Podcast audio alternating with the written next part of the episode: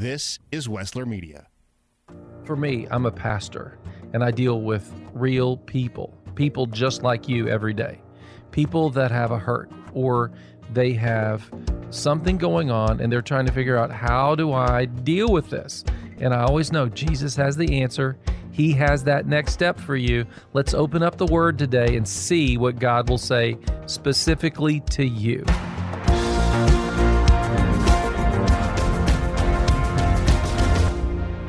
Have you ever wondered what it would be like to get to sit down with an apostle and get their advice on life?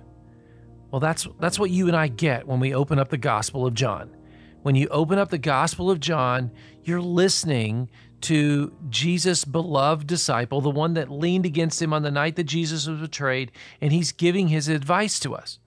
I'm Pastor Doyle from the church next door. And here on Your Next Step, we're taking the time to look at the real Jesus through John's eyes. If you've missed any one of these lessons, please, please, please go back to yournextstepnow.com and look at it or or go to your favorite podcasting platform, subscribe and listen to all these lessons. Today, John's advice, he gives us three things to to really really listen to in, in the Gospel of John. Number one, he says, believe.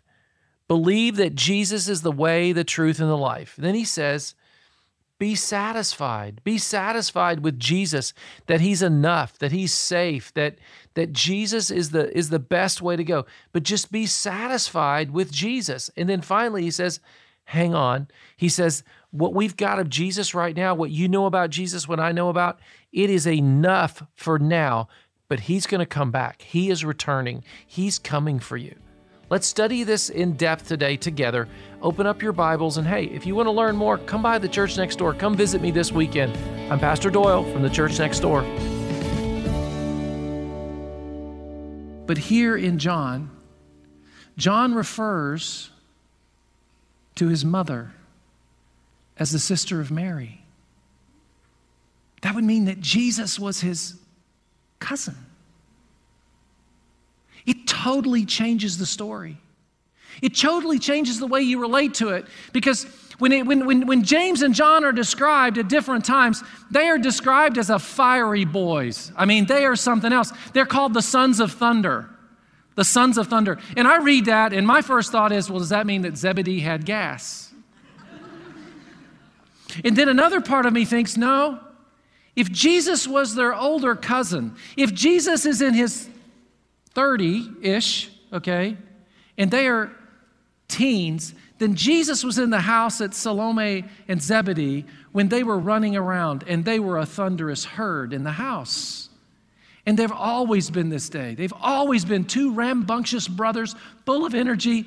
Dad had to have them on the boat just to keep them tuned down, maybe.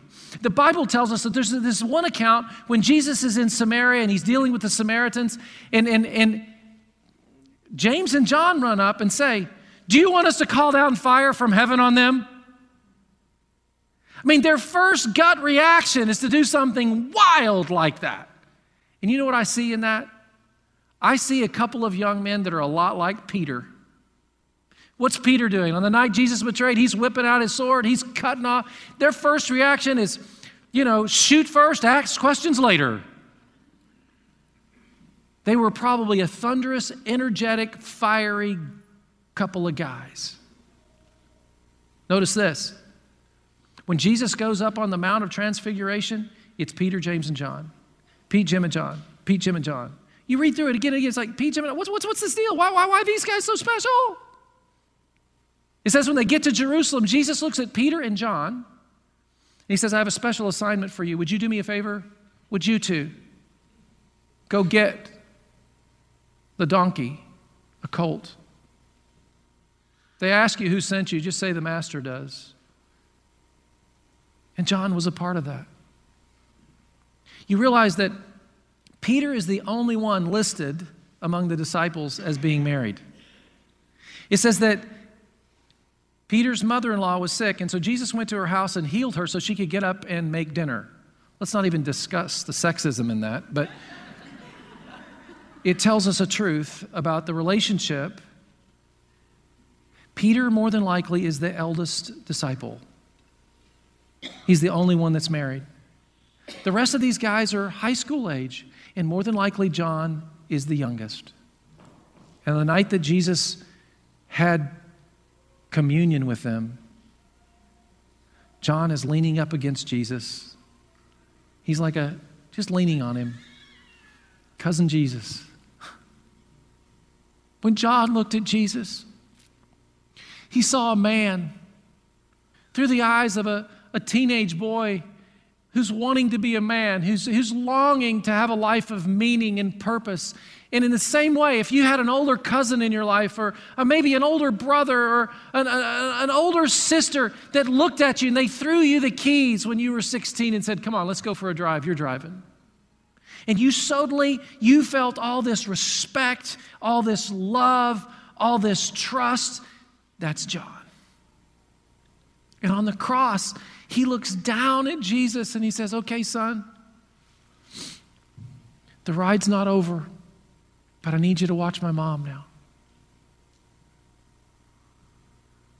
History of the Christian church, the tradition is, is that John watched after Jesus' mom.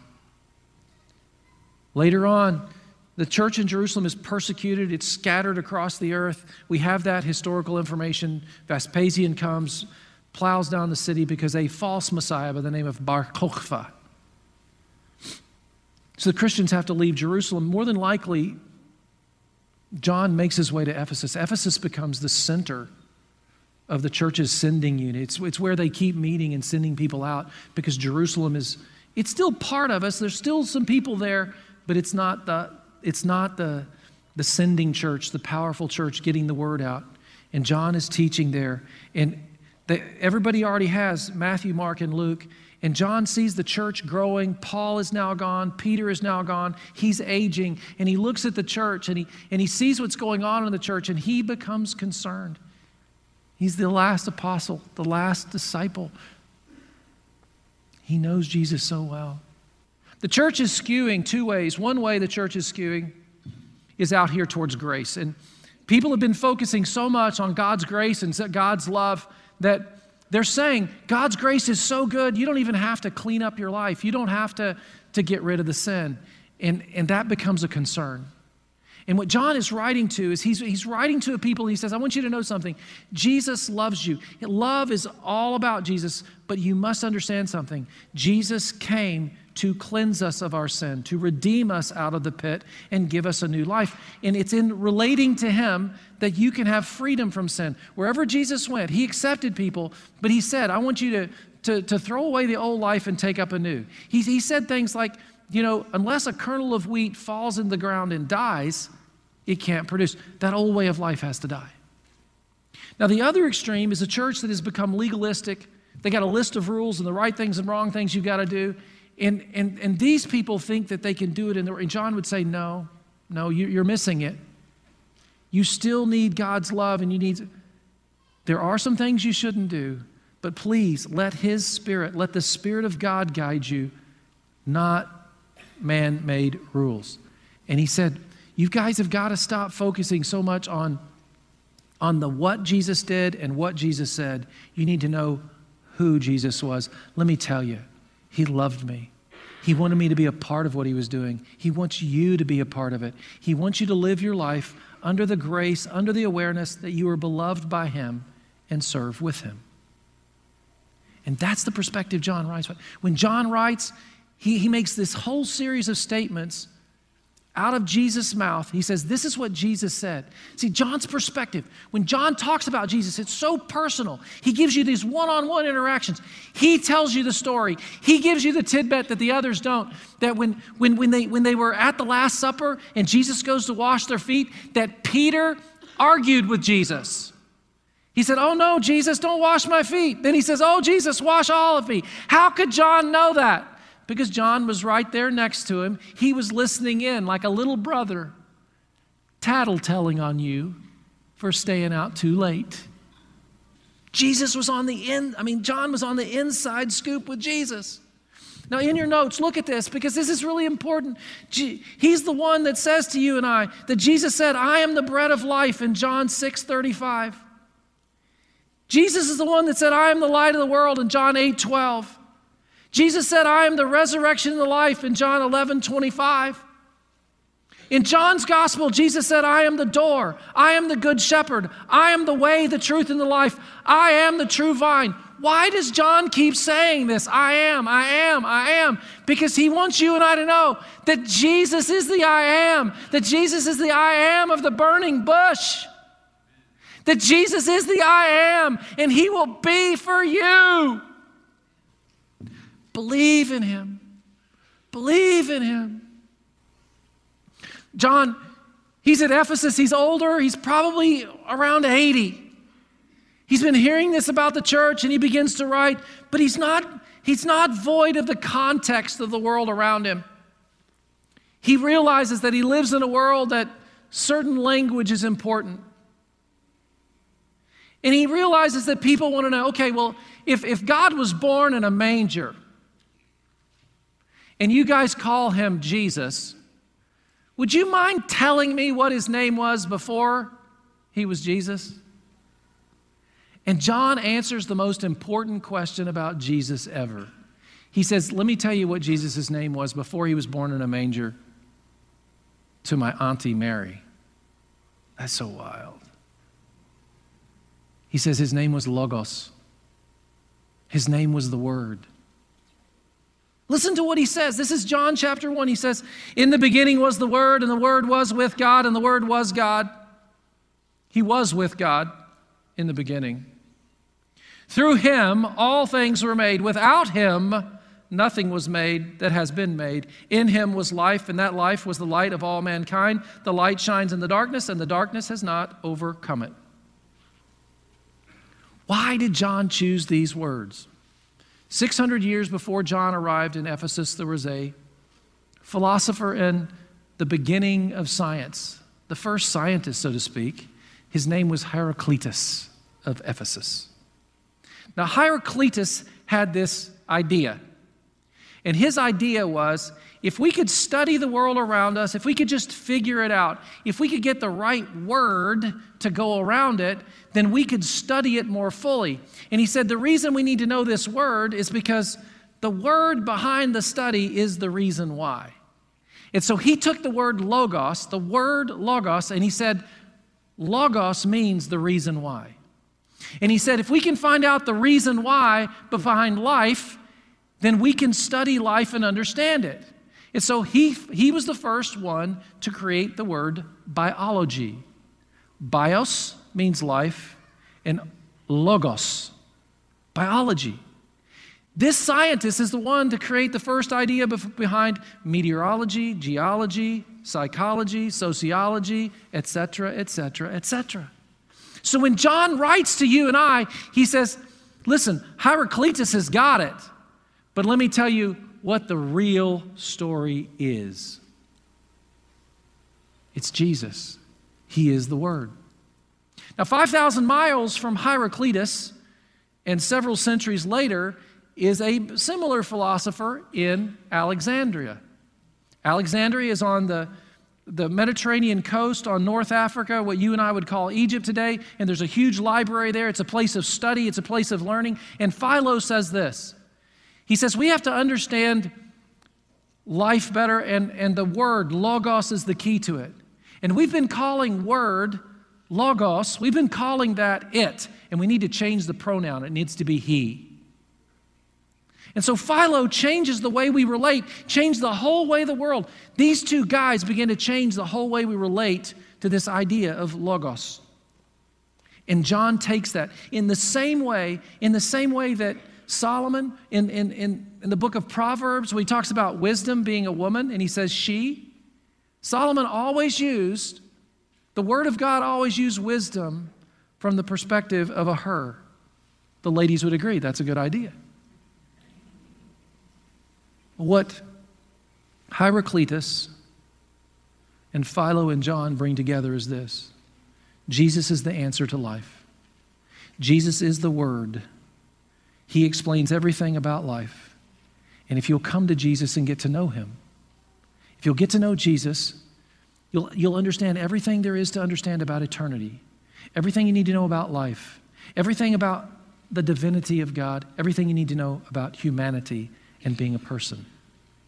I wrote it this way Since Jesus is the eternal Word, He can give us everlasting life. Because He was a real person, He can have a personal relationship with God.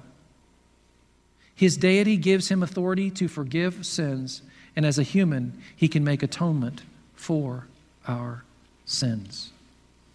What John said is this in John chapter 20, verse 31, he said that Jesus, that he, John, wanted us to know about Jesus is that Jesus is the Christ, the Son of the living God.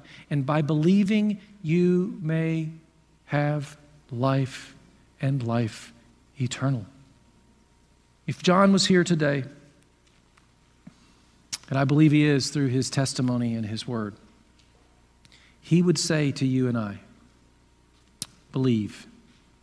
He would say, believe in Jesus. Believe that Jesus is the way, the truth, and the life. It's the only answer. Jesus would say that to, I mean, John would say that to us about Jesus because he knew him the best. He said, I've watched him all my life. I've watched him.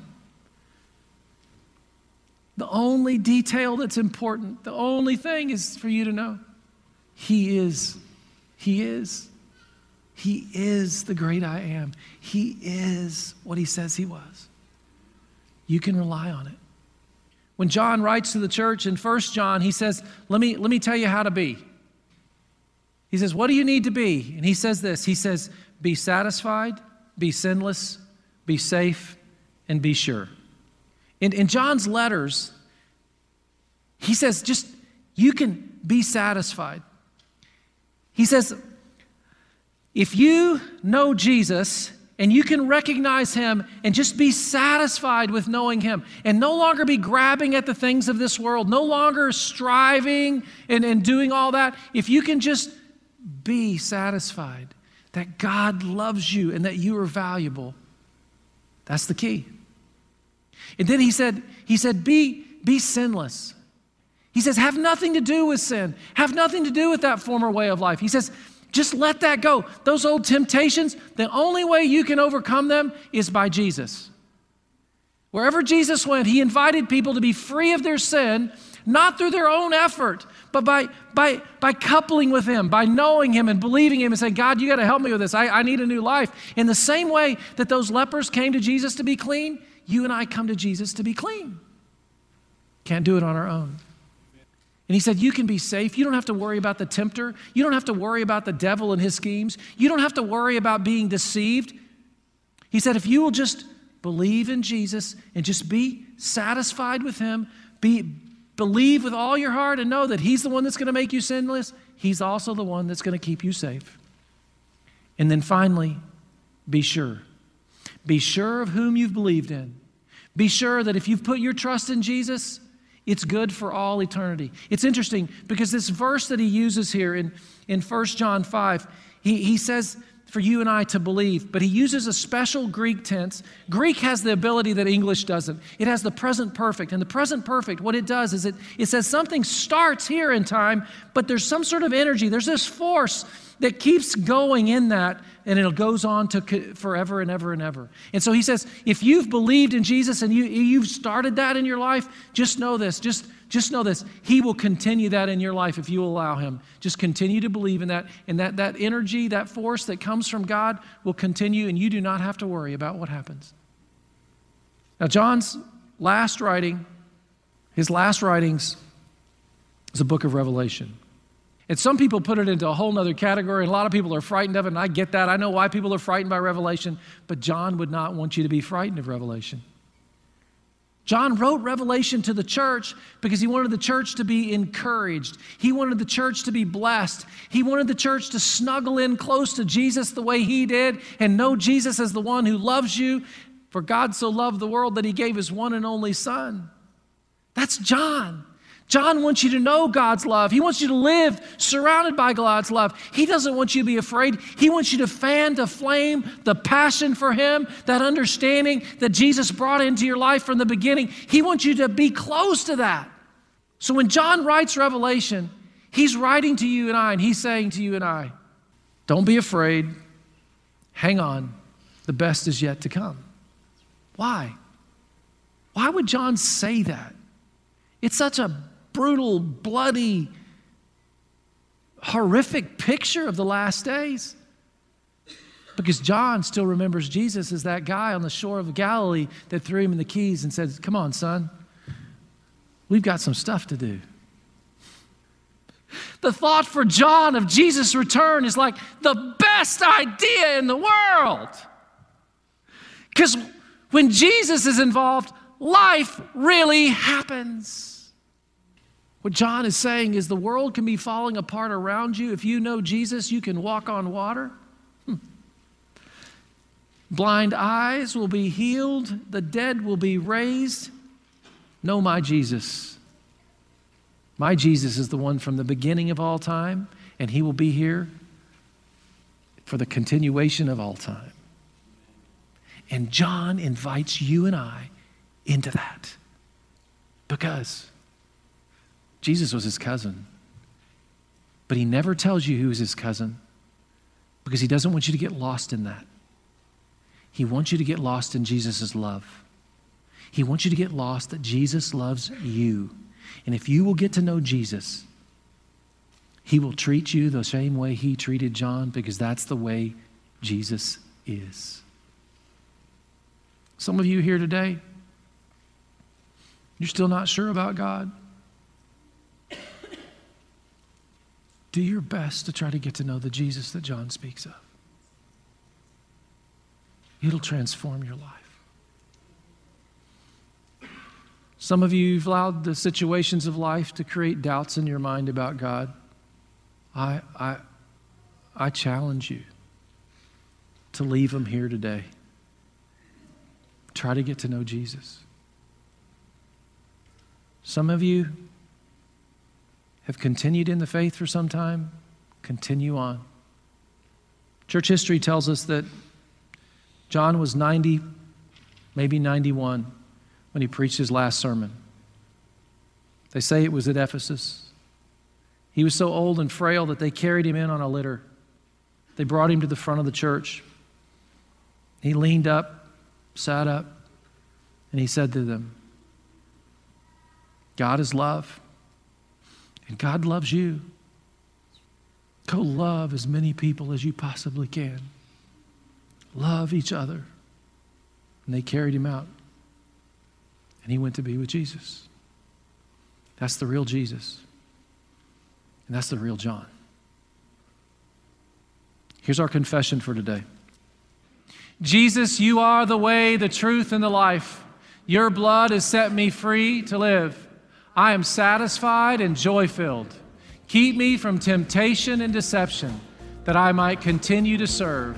In Jesus' name, amen. Amen. God bless you. Thanks for coming. Miss part of the show today and want to hear more? Well, you are invited to download and subscribe to Your Next Step on all major podcasting platforms. What I love about prayer is this that you and I touch eternity, that we step into the throne room of God. We go to heaven, so to speak, in the sense that our voice reaches heaven, but it impacts earth. That's amazing. So let's do that right now. You know, every day we like to pray, so today let's pray for our lawgivers and legislators. Lord, we continue to pray today about our nation and the world because you told us to pray for people in leadership and those in authority. Today we want to focus our energy in prayer on people that make laws, individuals that legislate. God, we, we live under a system where people are writing the laws and they do that, and many times they don't agree. And sometimes they come up with laws that just don't work because they're trying to agree. And so, Lord, we pray that you would keep them from making laws that are ineffective or unhelpful. But God, you would create wisdom and unity around laws that would bring about peace and life that people might grow. And Lord, we pray that they would uh, write laws in ways which they could be understood by the people that have to live under them. Lord, you understand law. You are the giver of law. You said it's it's not good for us to covet what another person has. That's part of your law. And and we have law givers and, and leaders that need to know how to write legislation that is helpful. May they write less verbose legislation that is unhelpful, and may they write concise, good things that bring life. Jesus, you said the law brings life. You said that you didn't want to take away from the law of God. And so we pray that as they write laws, it might begin to reflect your morality, God, that it would it would make us into a people that would be able to follow you. Bring the end to laws that are harming us. In Jesus' name, Lord, help the lawgivers and legislators. You know, I know I know that that prayer was good and that you were part of that, but I want to take you to the next step because that's what we're all about here, right? So would you go to yournextstepnow.com? That's our website and give us your email address and we're going to give you our ebook. It's a prayer guide. This month it's free. Know that it's free. It's not going to cost you. You just have to give me your email address and then you and I can become prayer partners for the ministry. I need you to pray with me, agree with me. Our world needs revival. We need you to become a prayer partner. The, this community needs you. So go to yournextstepnow.com, give us your email address, and get your free prayer guide ebook today. This has been Your Next Step, a ministry of the Church Next Door in Columbus, Ohio. We hope this has been an encouragement to you as you seek to have a deeper faith in Christ. If you'd like to hear today's show again or share it with a friend, look for Your Next Step on all major podcasting platforms. We'd love to see you soon at the church next door. Easily find our service times and our app. I'm Pastor Doyle Jackson. Join us again next time for your next step.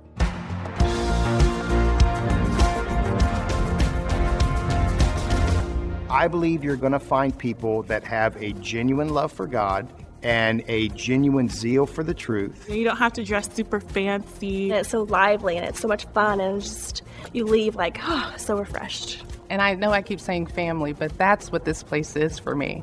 It's family. I'm Doyle Jackson, pastor of the church next door. People keep telling me how good it is to worship God together again. Well, come join us. Visit us online at thechurchnextdoor.org. Stories are a way we relate to one another. It's hard to underestimate their importance. Wessler Media is here to help you preserve those stories that you hold dear. We'll produce a personal podcast, an audio scrapbook that will preserve those memories for generations to come. Get in touch today. Call toll free or text 1 833 38 Story, 1 833 38 Story, or visit WesslerMedia.com. That's W E S S L E R Media.com. The production you just heard was carefully crafted at the studios of Wessler Media. For more powerfully engaging podcasts and other audio content, visit WesslerMedia.com. Stories of overcoming adversity, intense and unexpected twists and turns, education, encouragement, and plenty of those, did you hear that? Moments. Hear more and talk to us about creating your own podcast, from large and detailed projects to smaller, more personal sized productions. That's WesslerMedia.com. W E S S L E R Media.com.